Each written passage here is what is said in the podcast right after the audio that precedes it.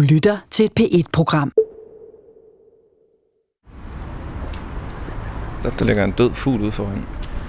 Uden krop. Jeg er gået i gang med at lave den her Det serie var ikke et tegn på et eller andet. om Morten Nielsen. Det er nok største ikon for sin tid. Ikon, fordi han var digter og modstandsmand. Og så fordi han døde en mystisk død som 22-årig. En sensommerdag i 1944. Love her. Morten Nielsen repræsenterer det ædle ved besættelsestiden. En periode, hvor vi værner om vores helte. Nogle gange så meget, at det kan forvrænge historien. Derfor er jeg også en lille smule nervøs for at starte min efterforskning af hans død. Mysteriet her indfanger nemlig også en af modstandsbevægelsens, og muligt endnu større helte end den unge Morten Nielsen. Og jeg ved, man kan komme galt afsted, hvis man piller for meget ved dem. Der har altid været mange rygter om Morten Nielsens død, men meget få svar. Det varede heller ikke længe før det første rygte for alvor satte mit arbejde i gang. Jeg fik nemlig et nys fra en kollega om, at der bor en professor inde ved Sortedamsøen, som har nye spor i sagen om Morten Nielsens død. Det var noget med, at han havde modtaget et brev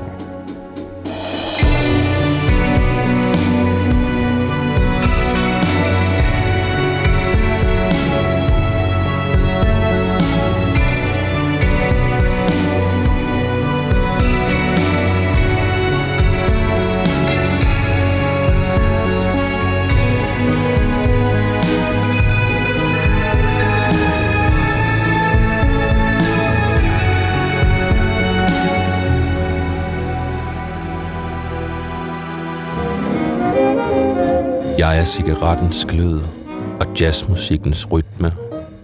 Hurtig, let, men med en underklang af død. Jeg er restauranternes rum og dansegulve. Eko af den dans, der går der.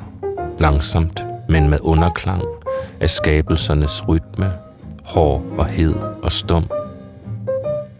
Jeg er ilingen af ild i jeres nerver.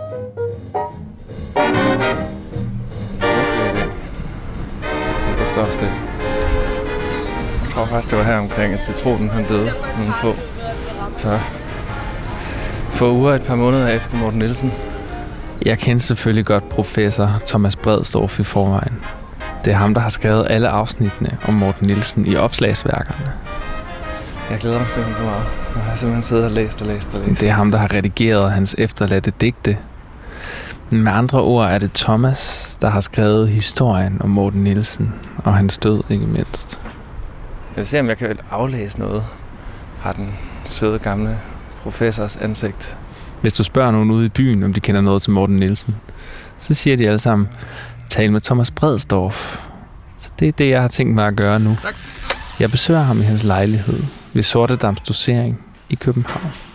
Hvor meget tid tror du, du har brugt på Morten Nielsen? er helt, helt forrygt. Helt forrygt meget. Jeg tror ikke, jeg lavede andet i 3-4 måneder end det. Og gudskelov øh, havde jeg jo muligheden. Jeg var jo ansat på et universitet, hvor man havde sin undervisningstid, og så havde man sin forskningstid, og sin forskningstid be, øh, bestemte man fuldstændig selv over. Og der var ingen, der holdt øje med det, og så kunne man få det til at brede sig. Og jeg forskede, skal jeg lige lov for der, uden at spørge nogen, om det nu overskred grænserne for instituttets øh, virke og gik over i kriminologisk øh, institut. Øh, det bestemte jeg selv, men jeg, det, det var nærmest fuldtid, jeg arbejdede med det. Da jeg fik til opgave at skrive kapitlet om Morten Nielsen i den nye udgave af Danske Digter i det 20. århundrede. Det er et værk, der er kommet med jævne mellemrum. Det første øh, kom, mens jeg var gymnasiast, og i det skrev Torkel Bjørnvi om Morten Nielsen, og der stod eksempelvis noget i retning af øh, omkommet ved Gud under våbeninstruktion i modstandsbevægelsens rækker. Og så skete der det, da jeg gav mig til at spørge med henblik på at få de der få data, hvem, hvor mange var til stede, hvor var det, at så opdagede jeg, at jeg havde stukket fingeren i en vepserede af mennesker, som havde kendt ham, som holdt af ham, som satte ham højt, og som var forenet af en fornemmelse af, at der er vist noget, jeg ikke ved, og der, de andre ved noget, men de siger det ikke, og måske er der noget, som ikke helt er på denne helgenkårede højde, som Morten Nielsen er anbragt på. Noget mere jævnt og hverdagsagtigt, for ikke at sige mm, lusket. Så vi spørger ikke om det. Øh, jeg fik bekræftet den fornemmelse, da jeg så ved at ringe rundt hurtigt fik fornemmelsen af, at de havde ringet rundt til hinanden og sagt, der er en på vej, og han har mistanke om noget. Pas på, det er muligt, at han vil besmusse Morten Nielsens minde. Intet kunne lægge mig fjernere. Jeg vil bare vide besked. Og så opdagede jeg, at det var dybt hemmeligt. Ja, den gode professor Bredstorff stak fingeren i en vepserede. Det har været hårdt arbejde at være selvgestaltet efterforsker af det her dødsfald. Han er blevet sendt rundt i cirkler af Morten Nielsens gamle venner, der alle sammen kunne fortælle noget, men hvor få fortalte det samme. Jeg kom nærmere og nærmere og nærmere orkanens øje, og til sidst var jeg en time fra den, ikke? Og hvad er så mulighederne? Nøjagtigt de samme, som den dag jeg begyndte. Selvmord, mor, øh, uheld, uheld ved den ene, uheld ved den anden, en tredje. Vi mangler lige det sidste skridt, men øh, eh, hvor har der været meget kriminologi ude omkring. Før jeg besøgte Thomas Bredstorff, var jeg på en tur rundt i byen, der pudsigt nok endte med kun at slå vejen forbi gamle lejligheder i Indre København. Jeg er lige ved at være 10. Jeg vil møde nogle af de mennesker, der stadig husker, hvordan man gik og havde det med Morten Nielsen, som ung i Danmark lige efter 2. verdenskrig.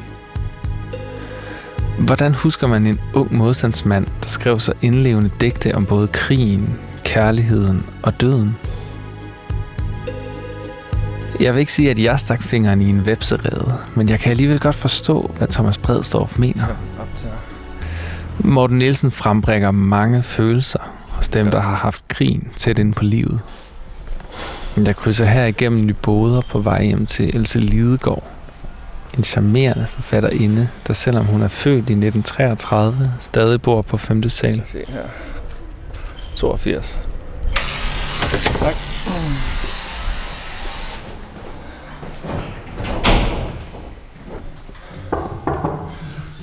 Hej.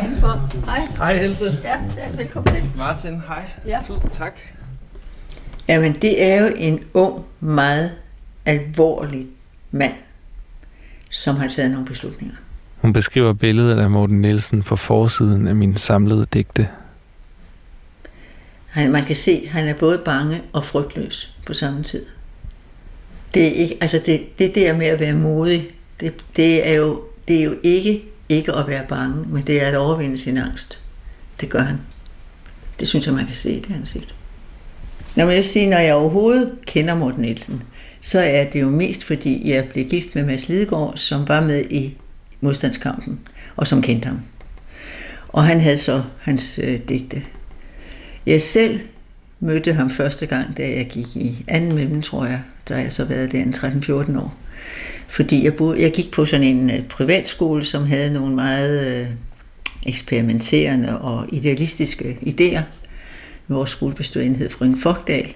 Og hun bad så mig om, Epitamen i tog ned til Jyderup, der ligger sådan et stykke fra Kallenborg, og hvor der skulle være et stort friluftsmøde. Jeg tror, det var, det har nok været årsdagen for 5. maj. Det har nok været 1946. Og jeg har så været 13 år eller 14. Og øh, der ville hun gerne have, at jeg læste et digt af Morten Nielsen, og det er det der med Tykke Nils. Og det er jo noget, en 15-årig pige netop godt kan sætte sig ind i. Så det læste jeg, og øh, jeg tror nok, at jeg kom til at glemme digtet, så jeg, så, så jeg ikke havde det med, men jeg kunne det uden at jeg gik jo så højt op i den her ære, det var at få lov til at læse højt. Og det så var mit første møde med Morten Nielsen, som jeg så fik udbygget, da jeg blev gift med Mads. Du sad på den forreste bænk. Græd ikke, nej. Glo, glo, glo, når en bange og vittig vikar spørger om to og to. Vikar i første mellem frelste en tynd disciplin ved at vende det hele mod dig, der forsvarsløst blev til grin. Og da det om sider blev forår for os, der var 15 år, og træerne stod og lyste over pigernes bløde hår, og du kom, forsigtigt, alvorligt, der skete det værste af alt. at den, der lå højst af os, var hende det hele gjert. Nu tager du hævn. Nu går du med skrårem og støvler på. Du løfter en arm, og det skinner i øjnenes blege blå. For had og hån og trusler, det kan et menneske tage. Men ikke det, nej aldrig det at grine sag. Nu er du noget tykke, mand og partikammerat. Og hvis en dag vi skal til muren, så er din hånd parat. Parat til at smadre et knogjern ind i min mund, når du slår. For nu vil du dræbe tykke alle de onde år. Morten Nielsen indgår... Så er jeg kommet til Nyhavn, hvor journalist og forfatter Niels Barfod husker tilbage på sin barndom under krigen. Han var jævnaldrende med min storebror. Han var misundelsesværdig i, at han havde taget hul på det voksenliv, som vi os drenge på 13-14 år godt vidste, ventede over på den anden side og var så utrolig øh, skal vi sige, tiltrækkende at tænke på, at selv jeg vil engang blive en ung mand øh, i, en, i en spændingsfuld verden, og der vil være også en, øh, en kæreste til mig, en pige derude. Øh, jeg kan huske, at min bror og hans kammerater, de kom meget ned på noget, som hed Blue Heaven, som var et, et dansested, en slags natklub, men uden sådan, så vidt jeg kunne forstå, sådan dekadente træk, men alligevel et lukket og intimt sted, hvor de var nede om, om, om natten, og der spillede øh, Neumann, Ulrik Neumann, der spillede ikke mindst Svend Asmussen på violin, øh, og det hørte jeg om, og det var jeg fuldstændig øh, ekset med at øh, få at vide alle detaljer omkring. Min løsning på det problem, det var, at jeg efter skoletid i Helgolandsgade, hvor Vesterborglyde skole lå, øh, der kunne jeg så gå hen i, den plan, i det klare dagslys, og så kunne jeg overtale en rengøringsdamen til at få lov til at komme ind og sidde i det lokale, hvor min bror øh, og Morten Nielsen kunne man forestille sig dansede om, øh, om natten. Der er jo øvrigt et dæk, som hedder dansemusik om natten. Altså hos Morten Nielsen kommer jeg pludselig i tanke om. Men der kunne jeg så sidde på, sne mig op på en barstol, og hun gav mig lov til at sidde med tornystret eller mappen, eller hvad det nu var, og drømme mig ind i den verden af nærhed og intensitet, og også erotisk øh, atmosfære, mens altså det klare dagslys lige skar sig igennem som en, en kniv i de der øh, tunge gardiner foran vinduerne, som ikke var trukket helt til. Og der så jeg på trommen, og der lå der en trompet, og, og så var, så var dagen reddet. Det begynder at blive tydeligt for mig, at det, der huskes som Morten Nielsen, er mod og frygtløshed, altså klassiske helteegenskaber. Han havde egentlig ikke gjort noget ekstraordinært heldemodigt i forhold til de andre modstandsmænd. Jo, altså han var punktlig og pålidelig. Men det skulle man helst være, når man arbejdede med illegalt arbejde, der alt sammen havde den ultimative straf, hvis man bliver fanget. For at blive klogere på den her status som hverdagshelt, er jeg taget på besøg hos litteraturprofessor med ekspert i efterkrigstiden, Hans Hertel, i hans lejlighed ved Kongens Have. Jeg møder ham i døren, der åbner næsten direkte ind i hans hjemmebibliotek. Tusind tak. Der står to kopper kaffe i underkop, med tilhørende honningsnitter klar. Det var dejligt at tale om Morten Nielsen. Ja, ikke? Det synes jeg også. Der ligger også et original eksemplar af det illegale blad, der brænder en ild. Et Morten Nielsen klenodie, kan man godt sige. Det var her i hans berømte digt Skæbne blev trykt for allerførste gang. Han havde jo en kul status allerede under krigen, må man sige. Han var medlem af den gruppe, som er Unge Kunstners Klub omkring tidsskriftet Vedekorn, og de udgav forskellige antologier, hvor han var med. Og jeg blev navnet mærke i, at han medvirkede i en illegal antologi, som hedder Der brænder en ild, som blev lavet af den illegale gruppe Folk og Frihed øh, i efteråret 1944 i faktisk et ret stort forbløffende oplag på 5.000, øh, trykte han modig bogtrykker nede i Nyhavn. Der står nogle af hans vigtige digte, og han døde så i mellemtiden under udgivelsen. Han havde altså også en kul status øh, på den måde, at han blev optrykt i mange antologier, han kom ind i skolebøgerne, han blev sågar oversat til engelsk og fransk lige efter krigen. Det kan man se på fatterleksikonet, hvor meget han faktisk blev udbredt. Og den her udgave, jeg har fra 1954, den blev trykt i store oplag, allerede første oplag var på 3.000, så han slog voldsomt igennem. Morten Nielsen blev badet i et martyrlignende skær efter sin død. Han var den der unge, smukke og modige held, som mange måske gik og sukkede efter. Samtidig fik man på grund af hans digte lov til at se ind bag det der heroiske panser, som man forbinder med en ung modstandsmand. Da Hans Hertel fortalte om Unge Kunstners Klub, kom jeg i tanke om en scene fra Tove Ditlevsens erindringsroman Gift. Det gik pludselig op for mig, at det var Morten Nielsen, den scene handlede om. Der er fantastisk gode tekster en fremragende tekst af Tove Ditlevsen. Så det er et godt selskab, Morten Nielsen er kommet i. Lige som jeg skal til at forlade min udkigspost, ser jeg en kvinde komme løbende i fuld fart om hjørnet og opdager til min redsel, at det er Tutti. En hippomand råber efter hende og løsner et skud op i luften. Så er hun forsvundet ind i opgangen. Er det nogen god idé, jeg læser det op? Er det ikke bedre nu? Da jeg lukker hende ind, falder hun mig hulkende om halsen.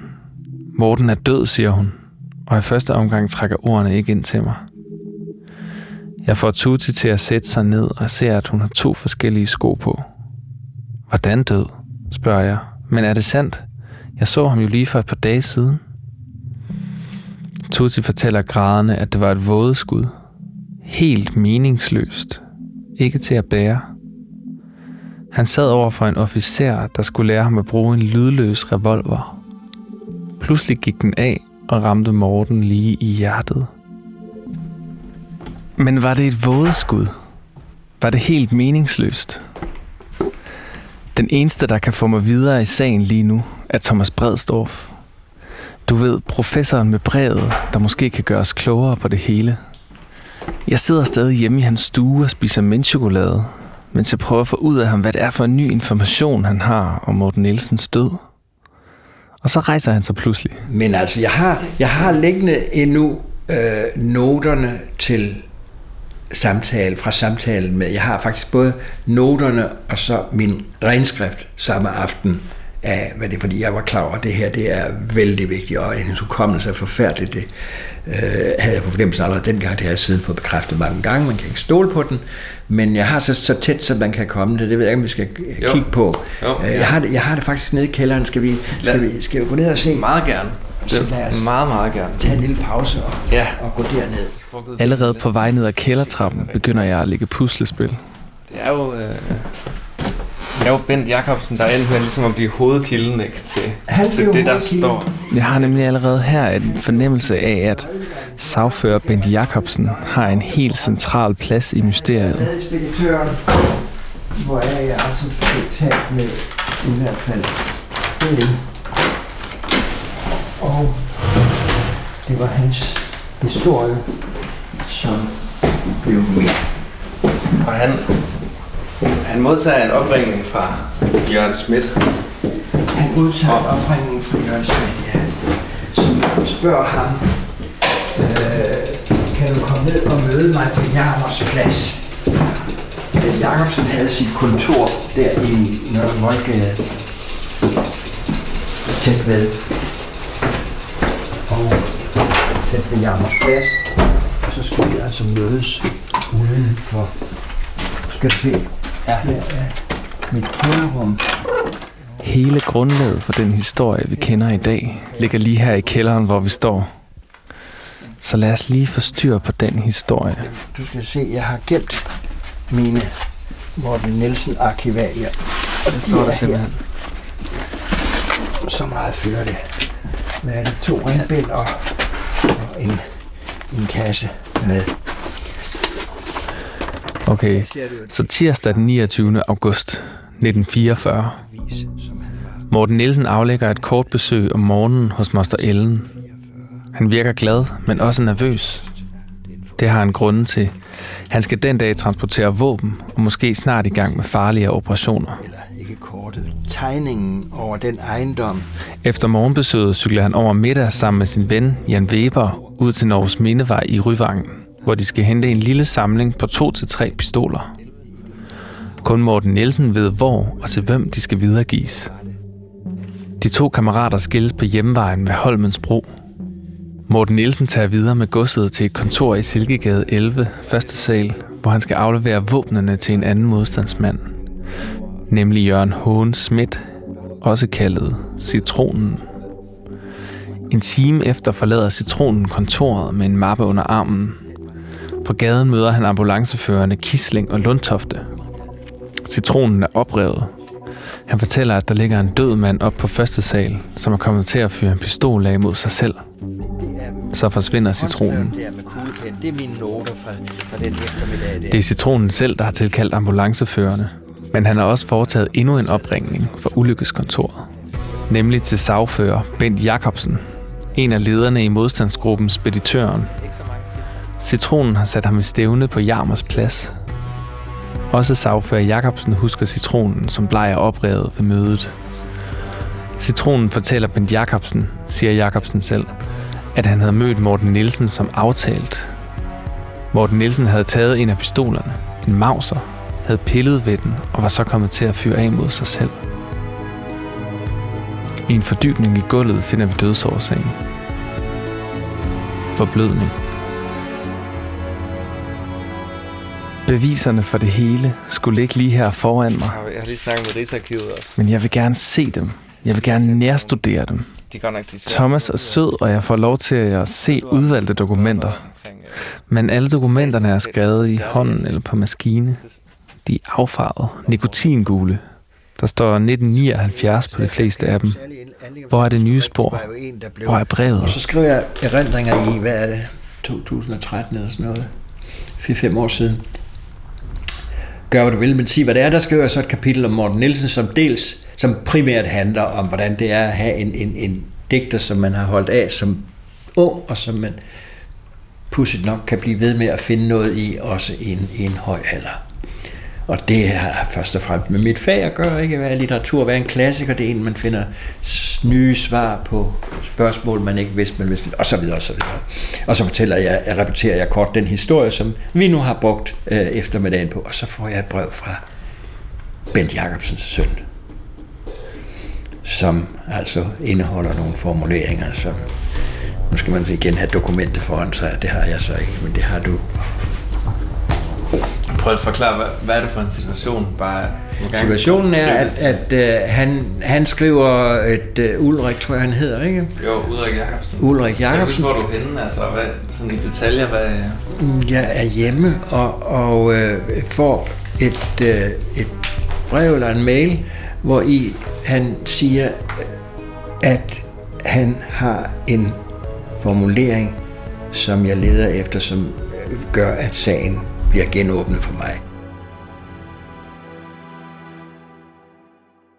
Far havde talt med Jørgen Schmidt efter episoden, som du fremstiller det, og far havde sørget for at skaffe den døde Morten Nielsen væk. Det kan man jo sige, det passer jo også fint. Det var ham, der havde sat politikåren og så videre i gang.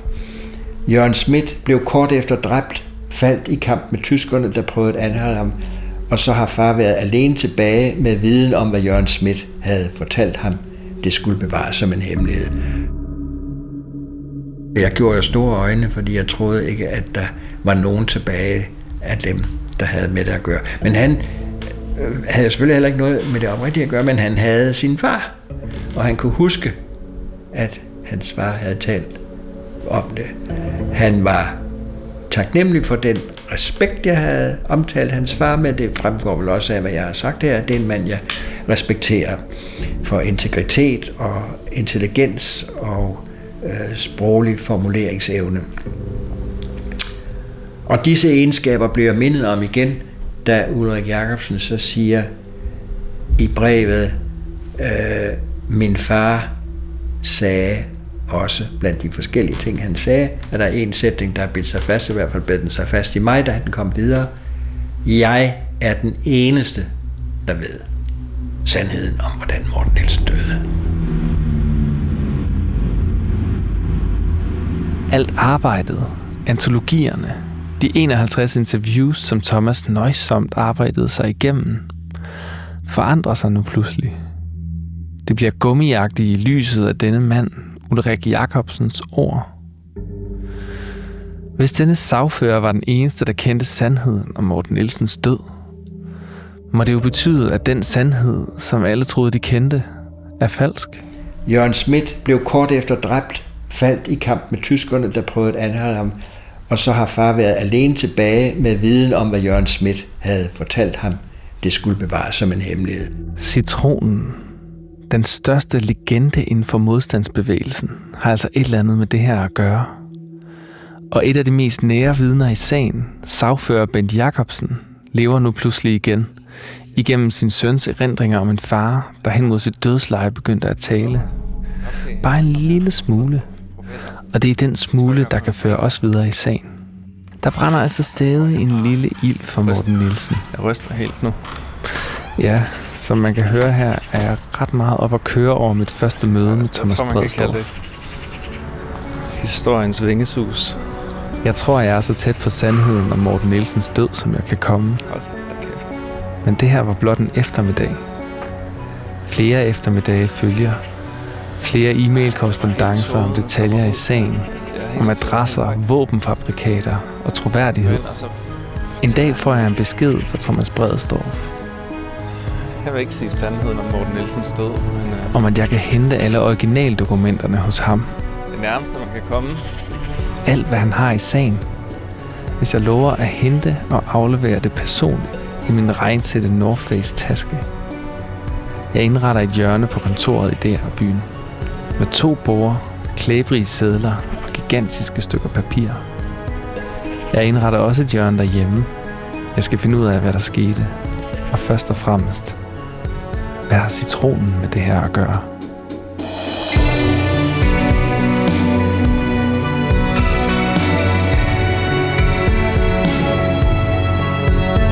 Mine redaktører var Louise Witt Hansen og Christoffer Emil Brun. Digter og breve var oplæst af Thijs Ørntoft.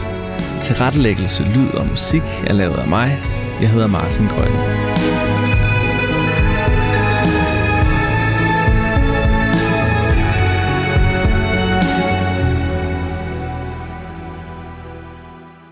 Kan finde alle P1-programmer på dr.dk-p1. Det giver mening.